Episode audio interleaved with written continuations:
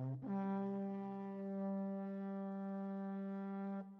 Merhabalar, güvenlikleştirme durağının 14. bölümüne hoş geldiniz. Ben Onur Tuğrul Karabıçak. Ben Furkan Küçük Meral. Hoş geldin Furkan'cığım nasılsın? İyiyim Onurcuğum. İşin sonuna yaklaşıyoruz. Çok daha iyiyim son zamanlarda. Sınavlar vesaire biraz üstümüze gelmişti ama atlattık. Şu olaylar bitmeye yakın düzeleceğiz. Sen ne yapıyorsun? Nasılsın? Olacak olacak, düzeleceğiz. Bu işleri halledeceğiz. Her şey, her şey yerli yerine oturacak. Fakat ne olacak bu memleketin hali? Şimdi öyle birine soruyorsun ki ben zaten her gün duşta ağlayarak bu memleketin halini düşünüyorum. Ya diyorum başvuru yapıyorum. Duşa giriyorum. Duştan çıktığımda başvuru ücretim yaklaşık 1000 lira artmış oluyor totalde. Uyuyorum uyanıyorum bir bakıyorum bir 1000 lira daha artmış. Ertesi gün ekonomi bakanı değişiyor. Ya da Merkez Bankası başkanı değişiyor. Bir 1000 lira daha artmış oluyor. Sonra diyorum ki madem öyle ben 3 tane okula başvurmayayım. Ne oluyor? Benim geleceğim elimden alınıyor. Yani bana sormaman lazım. Bana ben benim yaram derin. Yanlış kişiye soruyorsun. Anlıyorum kalbin yaralı. Benim de kalbim yaralı. Benim de yaralarım var. Benim de acılarım var. Ama bugün senden benden daha yüce bir şey. Öyle bir şey yok. Bugün senden benden. Senden benle yola çıkarak dolardaki yükselişi ve dolardaki yükselişin hay Allah nasıl olur da yani dolar yahu hani para döviz yani bankada girdiğin şu döviz alış satışa bastığın şey o rakamlar onlar nasıl ne alaka güvenlikle ya evet alakalı ve onu konuşuyor. Konuşalım bakalım. Şimdi ben sana soru sorarak başlamak istiyorum. Türkiye'de Cumhurbaşkanı'nın açıklamaları var ve Türkiye'de mevcut hükümetin bazı politikaları var. Şimdi bu politikaların çok detayına inmeden çok fazla dinleyicilerimizi bildikleri şeylerle germeden onlara dolardaki bu yükselişin veya döviz politikasının, para politikasının neden güvenlikle ilişkili olduğunu şöyle bir anlatabilir misin? Şimdi güvenliğin pek çeşitli dalları var literatürde. Ekonomik güvenlik var. İşte efendime söyleyeyim. Yok askeri güvenlik daha ana akım çalışmalar. Human security dediğimiz insan güvenliği, insan merkezli güvenlik gibi şeyler var. Şimdi biz ekonomik güvenlik açısından baktığımız zaman insanların yarın ne yiyeceğinin, ne giyeceğinin ne yapabileceğinin belli olması için belli bir birikime ihtiyacı var. Bunun belli olmaması durumunda insanlar yarınını belirsiz hisseder ve güvensiz hisseder. Bu çok net. Örnek vermek gerekirse sen ve ben şimdi biz yüksek lisans ve doktora başvuruları yapıyoruz Onur değil mi? Ben dönem başında 7 tane kalburüstü okula başvuracak. Ancak dönem başında dolar bu kadar yüksek değildi. Euro da bu kadar yüksek değildi. Ve dolar ve euro ile yapacağız. Bir tanesi sterlinle olacak maalesef. Şimdi baktığımız zaman 7 tane okul vardı. Ancak ben bunlardan 2 tanesini son dönemde çıkardım. Ve bunu çıkarmamda maddi sebepler de etkili oldu. Niye? Çünkü başvuru yapacağım okulların kabul oranı çok düşük. Ve kabul alma oranım bu kadar düşükken onun yerine ya o okullar yerine daha faydalı bir şekilde yani daha rahat bir şekilde kabul alabileceğim okullara başvurmaya yöneldim. Neden? Çünkü fakirleştim bu iki ay içerisinde. Artık daha az param var. Artık daha az alım gücüm var. Bu da neye sebep oldu biliyor musun? Ben güvensiz hissediyorum. Çünkü ben mesela Princeton Üniversitesi'ne başvuracaktım ama şimdi başvurmayacağım. Çünkü daha garanti bir yere başvurmak istiyorum. Ama belki de Princeton Üniversitesi beni kabul edecekti. Çok kaliteli bir üniversite ve e, benim çalışmak istediğim alanda çok kaliteli hocaları var. Ama ben bunu yapamayacağım. Neden?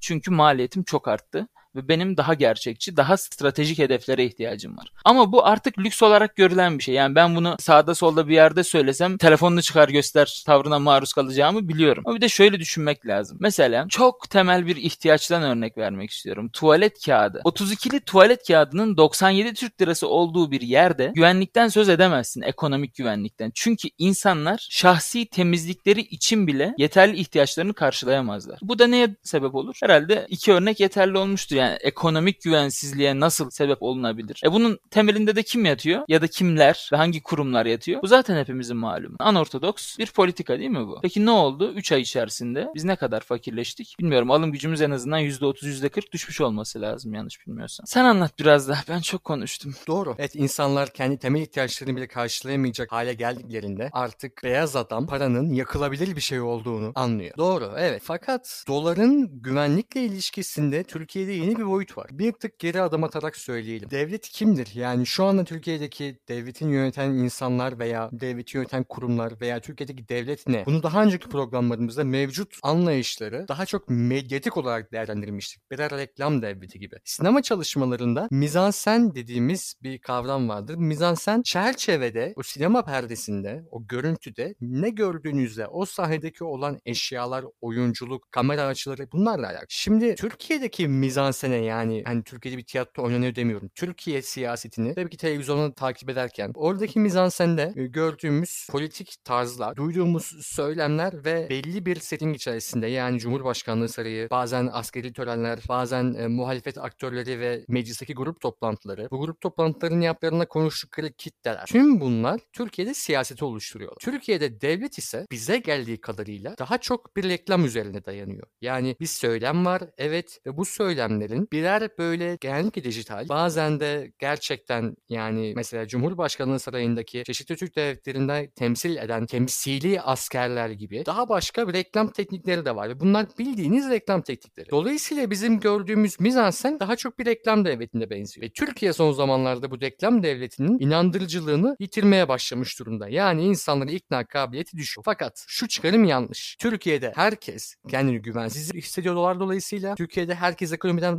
rahatsız ve herkes bunun sorumlusunun hükümet olduğunu düşünüyor. Böyle bir şey yok. Bu inandırıcılığını kaybetti dediğim şey her kitlede aynı etki yaratmaz. Türkiye'de bazı kitlelerde de inandırıcılığını kaybetmiş olan bu sistem bazı kitlelerde ise inandırıcılığını koruyor. Hatta bazen bu reklamın yayıcıları misal iletişim başkanlığı bunun farkına varıyor ve ona göre hangi çoğunluğu elde tutmam gerektiğine göre bir çıkarım yapıyor. Geçtiğimiz gün ya da bugün Ethem Mahçupyan serbestiyet.com'da bir yazı yayınladı. Yazını başlangıcı sanki dedim ki yani aa dedim ben Ethem Mahçupyan bizim programı falan dinlemiş bir ara. Sonra devamında anladım ki hayır yok dedim yok alakası yokmuş meğerse. Çünkü Ethem Mahçupyan şöyle diyor. Türkiye'de belli iktidar odakları var. İktidarın içerisinde Cumhurbaşkanı var. iktidarın içerisinde mafyatik gruplar var. işte askeriye var. Milli Güvenlik Kurulu var. MHP, Milliyetçi Hareket Partisi var. Devlet Bahçeli. Bunların hepsinin yeni ekonomi politikasında anlaştığı, bundan belli çıkarlar sağlanacağı ve bunun bir süre sürdürüleceği, bunu yapılırken de insanlara bir şey biliyoruz imajı verileceği falan konuşulmuş. Bunu İttihatçılığa benzetmiş, Kemalizmden ve İslamistlerden ayırmış ve daha çok Türkçülük, Türkçülüğün azınlıklara olan politikaları şeklinde Ethem Mahçupyan kendi dünya görüşünün içerisinde bir yere kondurmuş. Yani mizanseni anlatırken birden kendi yorumlarıyla kendi mizansenine durumunu karıştırmış ve bize sunmuş. Bu yazıyı bir kere böyle eleştirmek istiyorum. İkincisi bu yazıda çok güzel bir şekilde ekonominin güvenlikleştirilmesi var. Yani ekonomi bir güvenlik politikası haline geliyor. Evet çünkü neden Türkiye'de? Türkiye'nin ekonomik kurtuluş savaşı verilmeye başlandı. Yani bizim markete giderken hissettiğimiz o yoğun anksiyete, yoğun stres, yemek yerken iki kere düşünmemiz, sürekli eksi hesabı girmemiz ve yarınımıza hesaplarken yoğun stresi girmemiz dışında da Türkiye'de ekonomik bir güvenlik meselesine haline gelmiş durumda devlet tarafından ve sadece devlet tarafından değil devleti daha doğrusu hükümete yakın devlet dışı aktörler tarafından da mesela piyasalar. Son kez şunu söyleyeyim lafımı bitirmeden önce. Siyaset dediğimiz şey sadece insanlar ve hükümet etkileri veya siyasi parti etkileri arasında yapılmaz. Yani sadece çıkıp meydana konuşan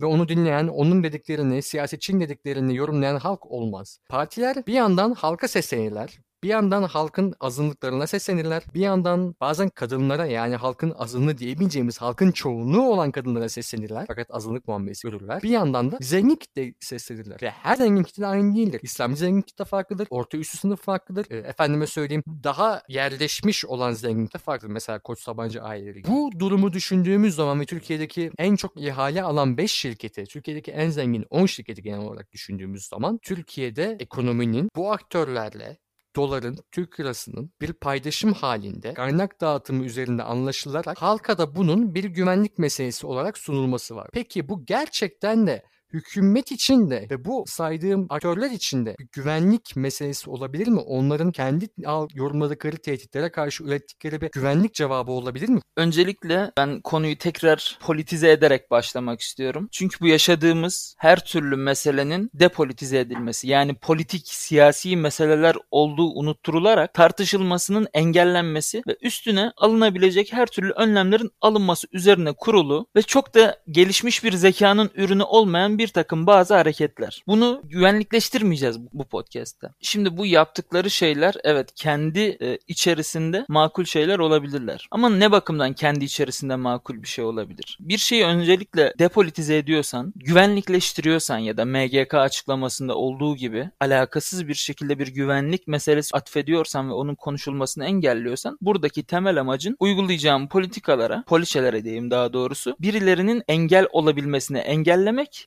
yahut da bu süreci hızlandırmaktır. Şimdi hemen MGK'nın açıklamasındaki o ilgili parçayı da okuyayım isterseniz kafalarda soru işareti kalmasın. Bildiride şöyle söyleniyor. Türkiye'nin hedeflerine uygun şekilde ekonomi politikalarını hayata geçirme sürecinde karşılaştığı ve karşılaşabileceği sınamalar ve tehditler değerlendirilmiştir. Cumhuriyetimizin 100. yılına her alanda olduğu gibi iktisadi olarak da güçlü şekilde ulaşma kararlılığı teyit edilmiştir deniyor. Şimdi buradaki meselemiz nedir? Burada ekonomik bir tehditle karşılaşıyoruz yani. Bir istiklal mücadelesi içerisindeyiz. Kimle ekonomik bir istiklal mücadelesi içindeyiz biz? Karşımızda somut bir düşman var mı? Ben göremiyorum. Şu süreçten böyle bir bizim en azından yani günlük hayatta bir politik gücü olmayan sıradan insanların yaşadığı bir fakirleşme var. Bunun aksine hadi iktidar ortağı diyelim. Bence ortağı değiller. Bence sadece tekerlekler iktidar için ya da baston diyelim. İstedikleri zaman atabileceği bir baston. Bunlar sadece fayda sağlıyor değil mi? Bir de hani iktidara yakın elit. Hani o çevre içerisinde yer alan, o circle içerisinde yer alan ve buradan maddi çıkar sağlayan siyasi kaynak bölüşümünün içerisinde direkt olarak yer alan insanlar sadece katkı alıyor buradan ve bu da çok dar bir kesim. Ne oluyor? Bir savaş var. Bu savaş çok dar bir kesim hariç hiç kimseye yaramıyor. Savaşın kime karşı yapıldığı da belli değil. Ama baktığın zaman bu elite yarıyor değil mi? Bunlar hala zenginleşiyor. Türkiye'de az sayıda insan kar ediyorsa bunlar onlar. Bir örtüşme var. Dolayısıyla evet dediğin doğru. Kendi içerisinde mantıklı bu insanlar için. Çünkü bunu bir güvenlik tehdidi olarak sundukları zaman evet biz fakirleşmeye devam ediyoruz ama bizim yapacak hiçbir şeyimiz olmuyor. Çünkü devletin tüm aygıtları so called güvenlik tehdidiyle karşılaşmak için, ona karşı durmak için tüm güvenlik güçleri, her türlü kuvvet, her türlü devlet aygıtı harekete geçiriliyor. Ne oluyor bu sayede? Çok daha güçlü bir şekilde durabiliyorlar. Mesela dolar bir gün içerisinde, saatler içerisinde hatta 2 TL yükseldiği zaman bizim yapabileceğimiz tweet atmaktan başka ne var Onur? Şunu yapabiliriz de düzeltebiliriz belki dediğin herhangi bir şey var mı? Sevgiyle, güzellikle ve sanatla düzel... Şaka yapıyorum. Doğru evet yani katılıyorum. Birçok kısmına katılıyorum fakat bazı şerhlerim var. Bunlardan bir tanesi de şu. Hükümet tüm aygıtlarıyla bu savaş içerisine giriyor. Şöyle bir durum var. Yani Türkiye'deki devlet aygıtları arasında medya kontrolü çok büyük bir yer teşkil ediyor. İnanın bana çok büyük bir yer teşkil ediyor. Yani bunu ayrı bir programda bir kez daha konuşmaktan zevk alırım. Ve bunu Macaristan'la karşılaştırırız, Polonya ile karşılaştırırız. Henüz Çin ve Rusya ile karşılaştıramıyoruz. Fakat işte burada devreye bir şey sokacağım. Dış politika. Yine peş peşe gelen açıklamalarda devlet etkileri tarafından şu anda Çin ve Rusya'nın bir model olduğu söyleniyor. Çin ve Rusya modeline doğru gidiliyor. Yani ABD olmadan da sanki ABD Çin'in zenginleşmesinde hiçbir rol oynamamış gibi ABD'nin özel şirketleri sanki hiç rol oynamamış gibi bir model var. Evet Türkiye'deki işte ucuz iş gücü artışı göçmen, gerek göçmenler gerekse de Türk vatandaşlarının şu anki durumu maalesef dış yatırımcı için Çinli aslında benzeşleştiriliyor iktidar içerisinde. Yani diyorlar ki abi biz şu anda bir süre böyle bir zorluk çekeceğiz sonra da devletin kasası dolacak. Fakat şöyle bir şey daha, daha var. Çin'de devletin kasası dolarken şu an bu programı Çin'de hasbelkader bir şekilde paralel bir evrende yapabiliyor olsaydık muhtemelen konuştuğumuz mikrofonlar bundan da kalitesiz bir mikrofon olacak. Demek istediğim umarım anlaşılmıştır. Ve muhtemelen tuhaf tuhaf bilgisayarlarda bu yayını yapacaktık. Çin ve Rusya'ya doğrultusunda gitmek demek büyük bir sembolik adım. Yani Çin ve Rusya'nın otoriterleşmesi, e, zenginleri ikisinin de devlet tarafından inkorpore edilmiş yani devlet aygıtlarının çevrilmiş olması Türkiye'deki sistem için, Türkiye'nin son 100 yılı için esas hiç de uygulanabilecek bir potansiyel ekonomi değil. Yani Türkiye'de bu şekilde devlet de zengin olamaz. Yani bir nevi hükümetin devlet adı altına gelerek daha sonra bu devletin mevcut ihalelerini sürekli dağıttığı hani temin dedin ya siyasi paydaşlar ve ekonomik paydaşlar kaynak dağıtımı. O kaynakları tekrar devletin aldığı, devletin kendi kasasına ol- olağanca para kattığı fakat bu paranın yine sadece benzer bir çevrede dağıtıldığı ve bunun sembolik olarak kaldığı işte silah olarak aynı Ethem Mahçupyan'ın dediği gibi silah üstünlüğü olarak etrafındaki devletlerden üstün olan bir devlet anlayışı modeli çiziliyor. Fakat bu da bir imaj, bu, bu retorikte kalan bir şey. Yani bu insanları ama hangi insanları? Normal pazardaki insanları değil. Gündelik hayatıyla tamamen meşgul olan insanları değil. Daha üst sınıf insanları ikna etmek için söylenen bir retorik. Bu da önemli. Pazardaki de harbiden bunu anlamaz. Fakat bundan anlayacak insanlar var. O insanların epey parası var. o insanlara düşmanlık etmek için söylemiyorum. Fakat bu ikna etmeye çalışılan, ikna edilmeye çalışılan kesim bu. Neden bu? Türkiye son zamanlarda 6 aydır dedim ya reklam devleti, inan, devleti inandırıcılığını kaybetti ve devletin hükümetin içerisindeki kurumlar ve aktörler, medya ile ilgilenenler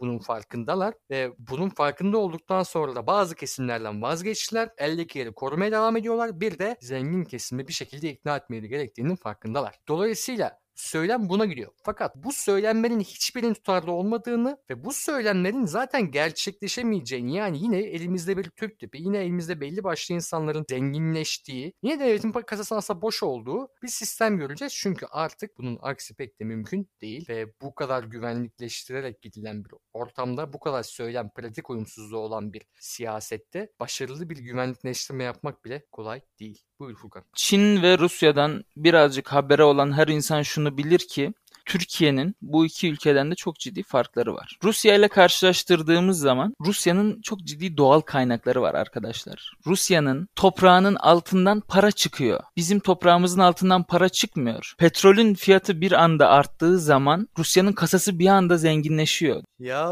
bizde bor var ya. Bor var çıkarttırmıyorlar yüzde, dünyanın %64'ü rezervlerinin. Bor var bizde.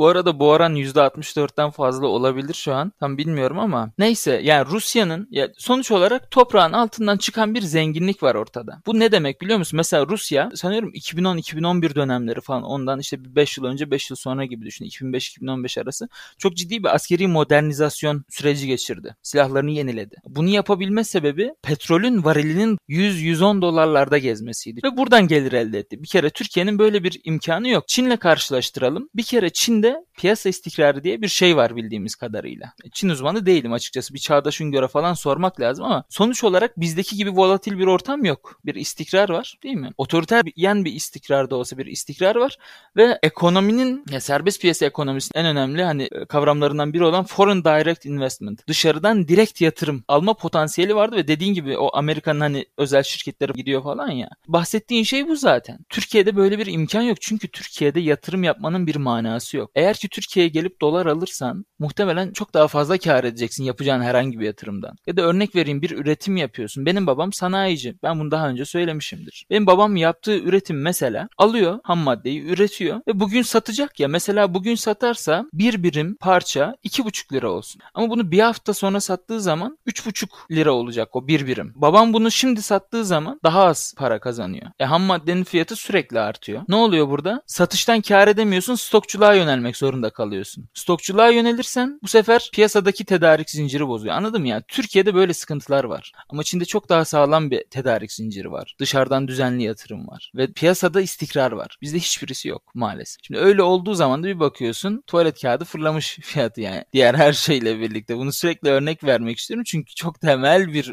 yani malzeme ya. Neyse. Türkiye bir Rusya olamaz. Türkiye bir Çin olamaz. Bunların ikisi de mümkün değil. Türkiye sadece Türkiye olabilir. Ve Türkiye bir Türkiye olduğu zaman mesela Cumhurbaşkanlığı sisteminde de görüyoruz. Hani direkt olarak hiçbir sistemden alınmamış aslında bir çorba ve bizi 3 sene içerisinde 4 sene içerisinde yerin dibine geçiren bir sisteme dönüştü. Kopyalayın demiyorum ama eğer ki bir Türk sistemi ortaya çıkaracaksan bunu bir rasyonelite üzerinden yaparsın değil mi? Neyse çok fazla konuştum çünkü çok doluyum. Biraz da sert konuşuyorum. Hak etmiyorlar mı? Hak ediyorlar. Bunun için kimseden özür dileyecek değilim. Hakkımızdır bu konuşmalar. Arkadaşlar Furkan'ın sesini kapattım. Furkan'ı sansüre uğrattım. Susmuyordu çünkü bir yerden sonra. Siz siz olun. Türkiye'ye benzemeyin, Çin'e benzemeyin, Rusya'ya benzemeyin ve popo silme kağıtlarınızı idareli kullanmaya devam edin. Çok teşekkürler. Diğer programda görüşmek üzere sevgili seyirciler. Görüşürüz.